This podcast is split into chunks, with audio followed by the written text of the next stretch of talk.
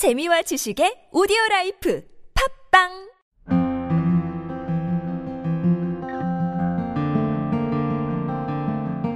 여러분에게 한국은 어떤 나라입니까? 인과 정의에 많은 나라.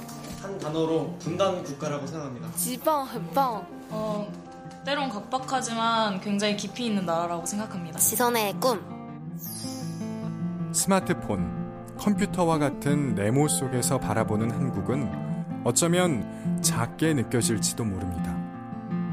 하지만 지구를 중심으로 네모들을 연결해 보십시오. 어떤가요? 보석 모양이 나타나지 않나요?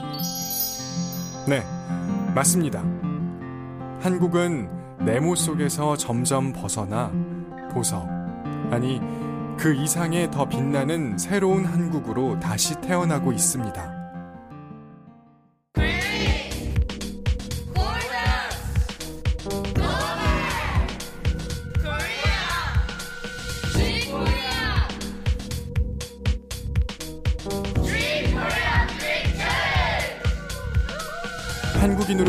자긍심을 느끼며 글로벌 한국으로 다시 태어납니다.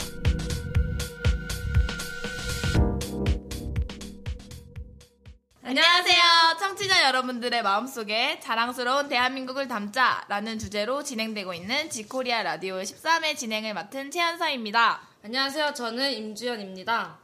현솔 씨 오늘 참 날씨가 좋은 것 같아요. 그쵸? 아니에요. 왜요? 좋지 않아요.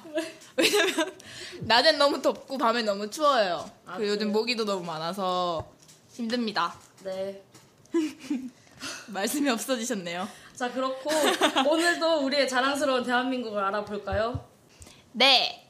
오늘은 한국사에서 가장 위대한 영웅인 충무공 이순신에 대해서 이야기를 나누고자 합니다.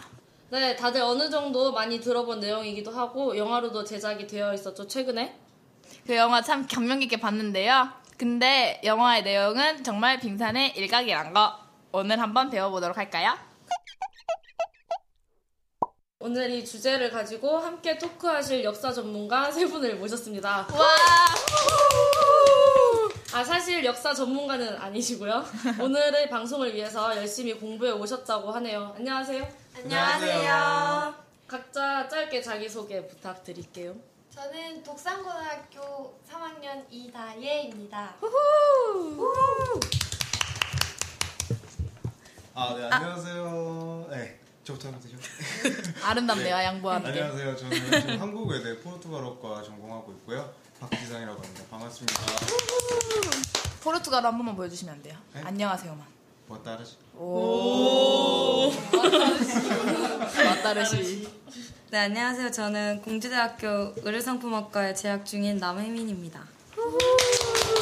네 모두 반갑습니다. 네, 그럼 이제 먼저 이순신 장군, 충무공 이순신에 대해서 먼저 알아볼 시간인데요.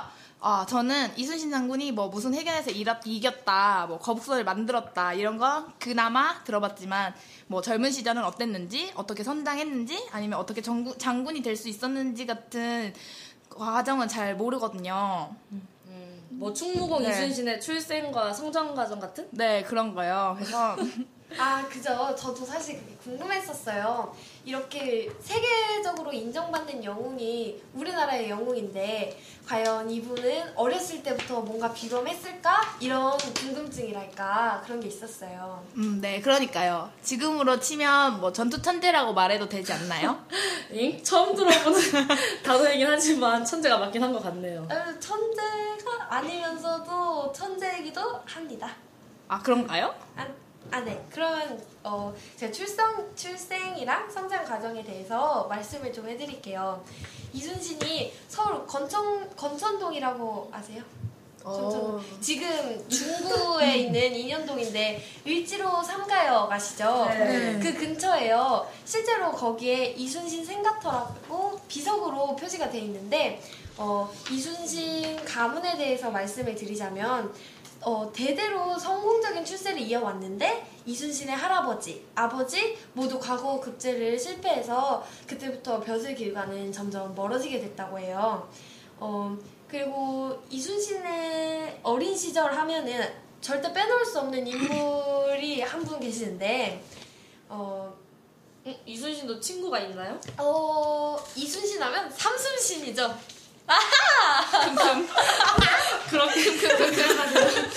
재밌네요. 근데 이순신이 서울에서 태어났다고 하니까 되게 옆집 사람 같아요. 저는 서울 사람 아닌데요. 아 그래요? 사실 저도요. 네, 삼, 삼순신은 농담이고요. 그분은 바로 유성룡입니다. 어, 제 고등학교 친구가 유성룡이에요. 아, 뭐 이순신이세요? 계속해서 얘기하도록 하죠. 죄송합니다. 삼순신 씨랑 지내셨어요? 아니요, 계속 아니에요? 이야기 이어, 이어나가 주세요. 이순신을 설명할 때 유성룡은 정말 중요한 인물인데요.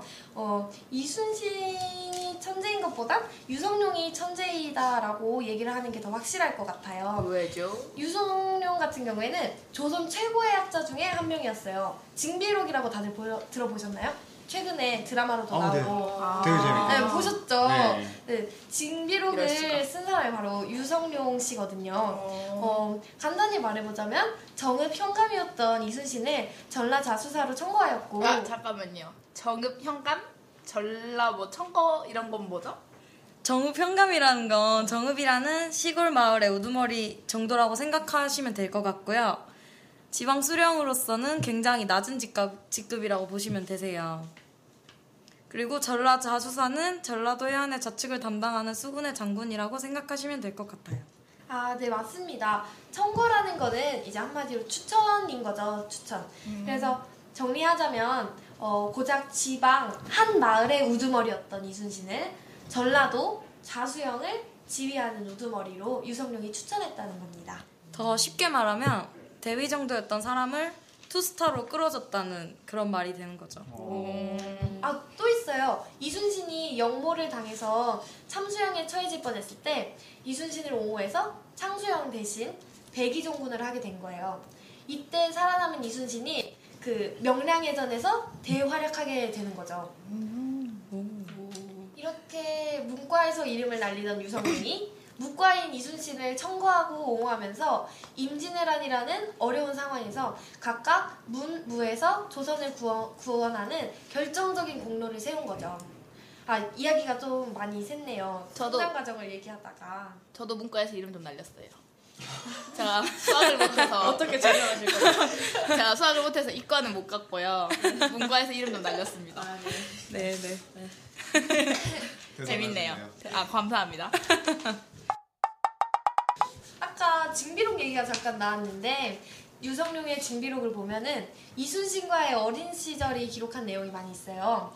그 내용을 보면은 이순신이 어렸을 때부터 전쟁 놀이를 자주 했대요. 근데 그때 나무를 깎아서 화살을 만들어가지고 그런 비범한 재주를 보였다고 해요. 근데 그 중에서도 또 막 전쟁 놀이를 할 때 선비들이 그 다리를 지나가려고 하면은 진짜 진지하게 지금은 전쟁 중이오. 다른 다리로 건너가시오. 이러면은 선비들이 다 도마, 돌아서 가곤 했대요.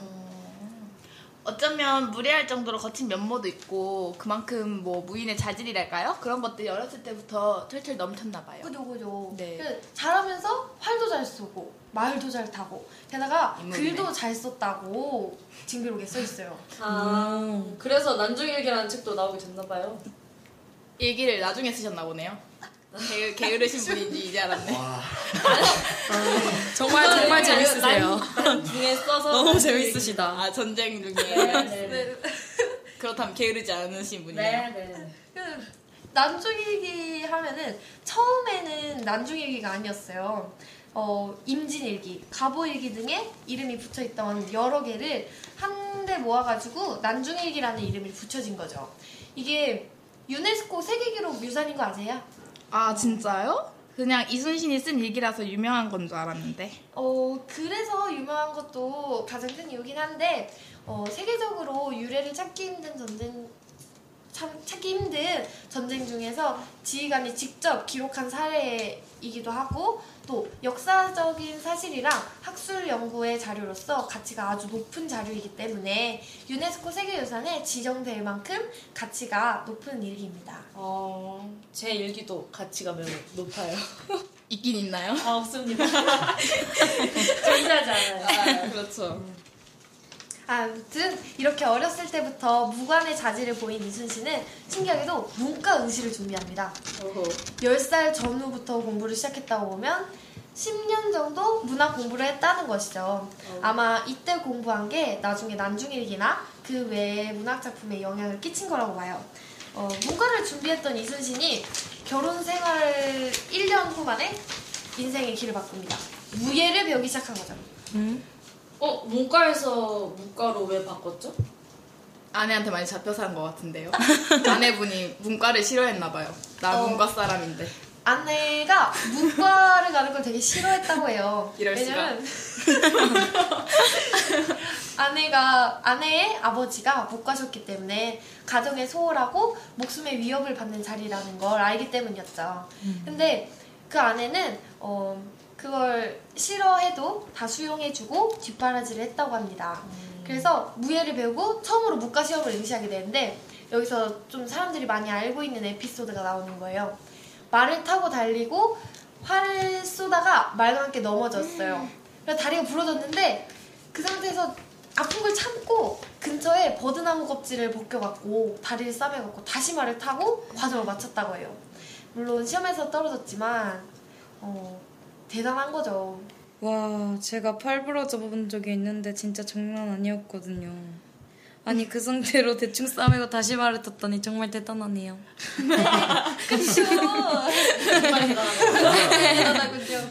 이렇게 한 번 떨어지고 나서 4년 후에 다시 시험을 치르는데 당당히 급제하게 됩니다. 이때 그의 나이가 31살이었죠. 네, 그리고 16년 뒤에 임진왜란이 일어나죠. 아, 네, 임진이라는 얘기는 제가 이따가 시간을 드릴게요, 지상씨. 아, 저 네. 얘기 다 끝났는데. 아, 그런가요? 아 말해도 되나요 이제? 네, 말씀하세요. 아 어디서부터 얘기를 해야 될까요? 이제 지금부터는 이제 조선시대의 계급이라고 할 수 있는 품계에 대해서 조금 설명해 드릴 텐데요. 이게 정확히 모르셔도 되고요. 우선 조선시대는 정품과 종품 이렇게 두 가지로 나뉘고요. 정품이 종품보다 높습니다. 그리고 1품부터 9품까지 있는데 이제 가장 높은 등급이 1품이라고 생각을 해주시면 될 것 같아요. 그래서 아무튼 이제 이순신은 종구품 그러니까 최하품계의 직책으로 시작을 했습니다. 그리고 그 이후에 서울로 와서 진급을 받게 됩니다. 아, 진급했네요. 아, 네. 진급해야죠. 훌륭합니다. 그래서 이때 또 젊은 이순신 장군님의 패기를 볼 수 있는 이야기가 하나 있는데요. 이제 이순신 장군님이 근무를 하실 때 상관이었던 서익이라고 하는 사람이 있었어요. 근데 이 서익이라고 하는 사람은 이순신의 상관이었기 때문에 정오품이었고 훨씬 높은 품이죠. 그리고 이제 이 사람이 자신의 가족을 이순신에게 조금 특진시켜 달라고 부탁을 하게 됩니다. 그래서 어떻게 보면 그래서는 안 되는 거였죠. 하지만 나쁘다, 이제 나쁘다. 이순신은 성격상 이제 이게 규정에 어긋나는 일이면 끝까지 거절했다고 합니다. 그래서 이 일 때문에 화가 난 서익이 이순신을 좌천시키기는 시- 시키게 되는 계기가 되는 거죠. 아이고. 네. 여기서 알 수 있는 게 이순신을 상징하는 가장 대표적인 면모가 원칙을 엄수하는 강직함이라는 걸 알 수 있는 것 같아요. 후에도 이런 굳은 성격 때문에 크고 작은 어려움이 많이 있지요. 아, 네. 근데 징비록에서는 이 사건 때문에 사람들이 이순신을 알게 됐다라고 써있듯이 그런 이순신의 강인함과 고든 성격이 그 명성을 조금씩 높이고 지금까지도 존경받는 인물로 남을 수 있게 된 게 아닌가 싶네요. 네, 맞습니다. 그렇게 이 사건 때문에 이름이 알려져서 이제 이후에 좌천이 되었지만 아주 파격적인 승진을 하게 됩니다. 이제 종 사품 직제까지 엄청난 진급을 하게 되죠. 오. 역시 삼순신 친구 이순신. 삼순신 씨랑 안 친했다던데요? 아, 안 친했대요. 네, 정말 다행히도 파격 승진을 하게 되었지만 하지만 이 행운이 그렇게 오래 가지 못했습니다. 수가. 이제 전에 말씀드렸던 서희 그분이 이제 이순신 장군님께서 근무를 하시던 군의 검열관으로 들어오시게 돼요. 그래서 그 서익이라는 사람이 검열을 하게 된 후에 이제 조정에다가 아주 악의적으로 보고를 올리게 되었고 이 보고로 인해서 이순신은 다시 강등되고 맙니다. 아이고, 승진도 강등도 파격적이네요. 조선시대. 진짜 억울하겠어요. 아, 안, 안 됐죠. 참. 네. 네. 그렇게 이제 어떻게 보면 모든 고든 이런 이순신의 성격 때문에 생긴 일 때문에 어떻게 보면 성격의 변화가 있겠다고 예상을 할수 있겠지만 전혀 변화가 없었습니다. 그리고 하나 더 재밌는 일을 하나 말씀드리자면 이순신이 이제 훈련원 봉사로 있을 때 당시 조선에서 엄청 영향력을 가지고 있었던 율곡 이기가 이순신을 만나고 싶어 했습니다. 아 율곡이도 그 시대 사람인가요? 어, 완전 그 시대가 위인 풍년이네요. 저도 위인인데 저도요. 그 풍년이네요. 네, 풍년인데. 위인 풍년이야? 네. 어, 어감이 좀 그렇네요. 네, 네, 맞는 말이죠. 네, 위인 풍년이었습니다. 유감스럽네요. 네. 이어서 말씀드리자면 이제 이 율곡 이기는 당시 조선의 이조 판사였고 그리고 이제 어떻게 보면 조선에서 가장 권위를 가지고 있고 그런 사람이기 때문에 이순신은 이 만남을 거절하게 됩니다. 이순신은 율곡이랑 같은 가문이에요. 근데 그리고 당시에 율곡이는 높은 관직에 있는 사람으로서 이순신이 율곡이를 만나게 되면 아 남들에게 비춰졌을 때 부적절하게 보일 수 있기 때문에 거절했다고 해요. 네, 참 아직 임진왜란 일어나지도 않았는데 참 이야기할 게 많죠. 네 여러분들에게 조금이라도 더 알려드리고 싶은 마음에 네. 네 지상 씨 이제 전쟁 이야기 해주세요. 임진왜란이요. 아, 네 이제 전쟁 들어왔습니다. 네. 이제 아, 근데 아직 한 가지 임진왜란 당시 스펙, 스펙타클한 그의 인생을 말하기 앞서서 한 가지 더 말씀드리겠습니다. 이제 이순신은 이렇게 승진도 했다가 강등도 당했다가 정말 파란만장한 삶을 살았는데요. 어, 조금 더 자세하게 살펴보자면 군관으로 강등, 강등이 되었다가 여진족을 토벌하는데 공을 세워서 승진을 했다가 또다시 이제 유성룡의 청거로 더욱더 승진을 했죠. 네. 네, 이후에 여진족의 기습을 격퇴하는 과정에 있어서 이것이 패전으로 간주, 간주 가 되어서 백의종군을 하게 됩니다. 이때도 억울한 게 이순신이 하도 그 지역이 위험하니까 병력을 더 달라고 요청을 썼어요. 근데 병력도 더안 줘놓고 패전했다고 백의종군을 처해버린 거죠. 아 근데 혹시 제가 계속 몰라서 죄송한데요 백의종군이 유배 같은 건가요? 아, 백의종군이라는 건 이제 그 한자를 잘 알면 알 수 있죠, 이거는. 한자 그 뜻, 뜻 그대로 백색 옷을 입고 군대를 따른다는 말인데요. 이제 가장 낮은 병사가 입는 옷이 조선시대 당시에 백색 옷이었고, 그래서 가장 말단의 병사로서 군 복무를 하는 것을 말합니다. 어, 한마디로 쫄병이 돼서 뭐 전투에 참가하는 그런 거죠. 아, 네, 바로 그거죠. 그래서 지금으로 따지자면 뭐 거의 군대에 있는 장교가 이등병이 돼서 전투에 참여하는 거죠. 하지만 이제 백이 종군을 하던 도중 다행스럽게 여진족의 침입에 있어서 이순신이 큰, 큰 공을 세워서 이 백의 종군에서 벗어나게 되고 이후 빠르게 승진을 하게 됩니다. 아 그렇다면 그렇게 이리저리 진급했다 강등했다 왔다 갔다 하면서 거기다 백의종군까지 하면서 지내다가 임진왜란 직전에 그렇게 수군의 지휘관이 되었다는 게 어, 이순신 장군이 얼마나 활약을 했는지 저희가 다 알잖아요. 그렇게 전쟁 직전에 딱 딱 그 자리로 갔다는 게 참 다행인 것 같아요. 맞아요. 네, 그쵸. 네. 만약 이순신이 훌륭한 봉사하고 있는데 임진왜란이 터졌다면 어떻게 됐을까요? 그렇죠. 아마 지금 여- 저희가 여기 있을까요? 없을 때. 없을 듯. 네. 그래서 이제 임진왜란의 승리 요인 중에서 이제 절대 빠질 수 없는 게 이순신의 활약이라고 볼 수 있죠. 그럼 이쯤에서 어떻게 한번 퀴즈를 한번 내볼까요? 퀴즈 퀴즈 퀴즈. 네, 그러세요. 아, 네. 내볼게요. 네. 네, 임진왜란 몇 년도에 일어났을까요? 1호구이 아 이러고 맞아요. 어떻게 하셨어요? 임진왜란이 났는데 이러고 있을 때가 아니야. 이러고 이러구이. 저는 이렇게 외웠습니다, 여러분. 아, 네, 정답입니다. 네, 맞아요, 맞아요. 임진왜란은 1592년 4월 13일에 일어났습니다. 그런데 이제 임진왜란 같은 경우에는 전쟁이 시작된 지 불과 보름 만에 서울이 함락이 되고 두 달 만에 조선은 멸망 위기에 몰렸습니다. 하지만 이제 조선이 끈질기게 7년 동안 전쟁을 한 끝에 승리를 거두게 되는데요. 이 7년 동안 이순신 장군님은 옥포해전부터 노량해전까지 총 20여 회의 정- 전투를 했고 이 모든 전투에서 한 번도 진 적이 없습니다. 뭐 이걸로 끝난 거죠. 그쵸. 네. 어, 육지에서 일어나는 전쟁에 일본의 보급로를 계속 차단하고 방해하는 상황에서 해상 보급로를 이순신 장군님께서 완전 다 차단하신 거죠. 이순신을 뚫을 수 없어서 일본으로서는 전쟁이 더 힘들어지게 된 계기가 됐죠. 음, 그렇다면 그 수많은 해전들 다 말하기엔 시간이 부족하니까 제일 유명한 3대 대첩에 대해서 말해볼까요? 한산도랑 명량 또 뭐가 있죠? 아, 되게 잘하시네요. 이분. 마지막 하나는 바로 노량 해전입니다. 네. 시간 순서상으로는 이 세 대첩 중에서 한산도 대첩이 가장 먼저인데요. 네. 이 한산도라는 곳이 우리나라 지리상 사방으로 나갈 곳도 없고 저기 궁지에 몰리게 되어서 배에서 설상 내려서 상륙을 하게 하- 된다 하더라도 굶어 죽기 딱 좋은 곳이에요. 그렇기 때문에 이순신 장군은 이곳에서 배 다섯 척을 이끌고 적두에 선두를 치고 달아납니다. 바로 이 한산도로 유인을 하는 거죠. 그래서 이제 장군님의 전략대로 그대로 적군들이 따라 들어오자 여기서 이제 그 유명한 하객진을 펼치게 되는 겁니다. 그래서 하객진으로 적군을 둘러싸고 화포를 막 쏘니까 적군의 배 거의 60여 척이 다 녹아버리게 되는 거죠. 이때 거북선이 큰 역할을 했다고 하죠. 어, 하객진이 정확히 어떻게 되는 거예요? 어, 하객진은 어, 하기 날개를 펼친 모양 같다고 해서 붙여진 이름인데요. 어, 반원 모양이라고 생각하면 딱 맞아요. 그 반원으로 적군을 쭉 둘러싸는 건데 먼저 일렬로 쭉 서 있어요. 쭉 서 있다가 그 이순신이 적군 배를 이- 유인을 했잖아요. 그때 가운데 부분이 점점 뒤로 빠지면은 적군은 반원 안으로 들어가는 거죠. 그때 거북선이 그 적군을 계속 공격을 하는 거예요. 아, 신기하네요. 자기도 모르게 원안에 들어가 있을 것 같아요. 네, 아주 전략적인 승리를 거둔 한산도 대첩이었고요. 그 다음에 일어나게 되는 것이 명량 대첩입니다. 뭐 영화를 보신 분들은 다 아시겠지만 이때 당시 장군님은 누명을 쓰고 갖은 고문을 당하다가 이제 두 번째 백의종군을 하게 됩니다. 그 사이에 이제 이순신 장군의 빈자리를 대신해서 원균이 통지사로 임명돼서 출전을 했다가 일본한테 아주 박살이 나죠.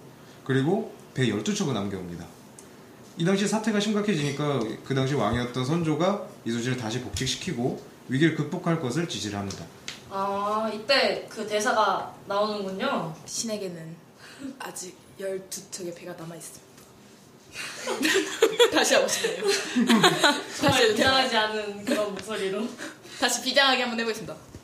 신에게는 아직 웃지 마세요. 진짜거든요. 12척의 배가 남아있습니다. 아까 더 잘했던 것 같은데.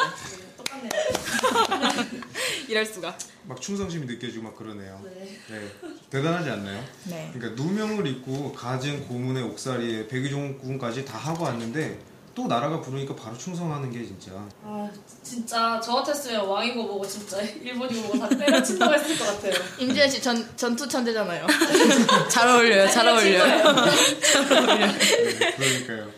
아 맞다. 그리고 제가 조사해보니 이 배는 12척이 아니라 13척이라고도 하더라고요. 뭐 아무튼 그리고 나서 그 12척의 배로 330척의 일본 적군을 상대로 이겨버린 게 바로 이 명량해전입니다. 이때도 역시 전략으로 승부를 했죠. 이 명량해전을 치른 울둘목이라는 곳은 아주 폭이 좁고 물살이 빠른 곳이에요.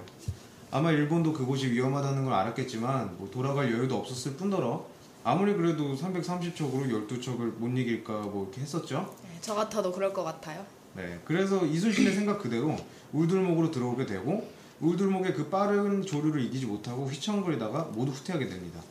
이 일본의 330척을 모두 부순 건 아니지만 31척을 격침하고 아군은 고작 전사 2명, 부상 2명에 그치는 엄청난 쾌거를 이루게 된 전투가 바로 이 명량해전이라고 할 수 있죠. 어, 아무리 생각해도 13척으로 330척에게 도전한다는 그 자체가 정말 어찌 보면 광기가 아닐까 하네요. 정말 대단하다는 생각이 듭니다. 저도요. 네.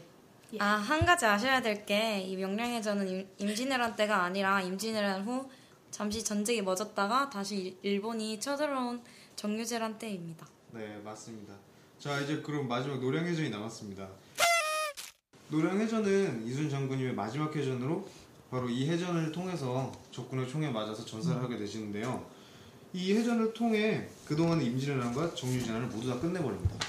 500척이나 되는 매적선을 다 격파, 격파 해버리는 명량을 뛰어넘는 위대한 세계사에 남는 해전이었습니다. 어, 이때 상황은 어땠나요? 네, 이때 상황이 어땠냐면 명량해전 이후에 일본군은 뭐 육지나 해상에서나 계속 패배를 했고 그 와중에 일본의 우두머리인 도요토미 히데요시가 죽게 되고 철수할 계획을 세우던 상황이었어요. 그래서 이순신은 곧 일본이 철수할 것을 알고 철수 전에 모조리 쓸어버리려고 했는데 뭐 이 당시에 같이 싸우고 있었던 명나라의 진린이라는 장수와 함께 일본 장수 고니시의 부대를 섬멸하기로 했죠. 근데 일본의 이 고니시가 진린에게 뇌물을 주면서 자신의 퇴로를 열어달라고 부탁을 하게 됐고 진리는 이것을 수락을 합니다. 그래서 고니시의 통신선을 몰래 빠져나가게 해주었지만 이순신은 이걸 가만두지 않았죠. 테러를 차단하지 말자고 얘기를 하는 이 진린의 말을 무시를 하고 왜군을 치기로 합니다. 그래서 빠져나간 통신선을 연락을 해서 노량 앞바다에 500여 척의 배를 집결시키고 있었던 일본을 이제 기습을 해서 500, 500여 척을 격파하고 이제 200여 명의 일본 적군이 사망하게 됩니다. 이때 아군 피해는 전사 10명에 부상 2명. 대단하죠? 오 대단하네요. 네. 이때 참, 첨자 찰진이라는 진열을 펼쳐요. 발음하기가 되게 어렵네요. 지내요. 첨자 찰진. 발음이 찰져요. 하객진 같은 진영을 말하는데 알파벳 V를 거꾸로 세워 겹쳐 놓은 듯한 모양으로 이, 이 진영으로 물살을 가르면서 명나라와 함께 왜군을 포위한 거죠. 또 노량 해협에 부는 북서풍의 바람을 활용해서 불화살을 쏘는 등의 전술로 일본군들을 물리칠 수 있었고요. 하지만 이제 안타깝게도 퇴각하던 적을 쫓던 도중 이제 총탄을 맞고 전사하게 됩니다. 네, 이때 아주 역사에 길이 남는 유언을 남기지 않았나요? 네, 한번 보여주시겠어요? 아, 제 담당인가요? 네. 네. 네, 죽음을 적에게 알리지 마라. 네 진짜 죽을 것 같네. 아, 적에게 알리고 죽어야 되는데 아쉽, 아쉽다, 아쉽다. 일단 전쟁이 급하니까 내가 죽었다는 걸 알리지 말라고 하셨죠. 정말 뼛속까지 충성스러운 부인이에요. 맞아요. 정말 이순신 장군의 그 지혜로운 전략과 강인한 풍성이 참 많은 걸 느끼게 해주기 때문에 오늘날까지도 많은 사람들이 존경하는 위인이 아닌가 싶네요. 네, 이 정도로 이 정도의 전략과 충성심이라면 해외에 내놔도 정말 부끄럽지 않고 자랑스러울 것 같아요. 네, 정말 일본 사람들이 다른 건 다 왜곡해도 이순신은 왜곡을 못한다고 하잖아요. 아 맞아요. 해외에서 이순신에 대한 평가는 실제로 대단하다고 해요. 세계는 물론이고 적들도 인정한 최고의 영웅 충무공 이순신의 이야기를 오늘 정말 알차게 잘 들었네요. 欢迎来到来自星星的韩国。 If you want Korean food, come to Korea. Si quieres comer comida coreana, ven a Corea. 도민준 같은 남자를 원하신다면 한국으로 오세요.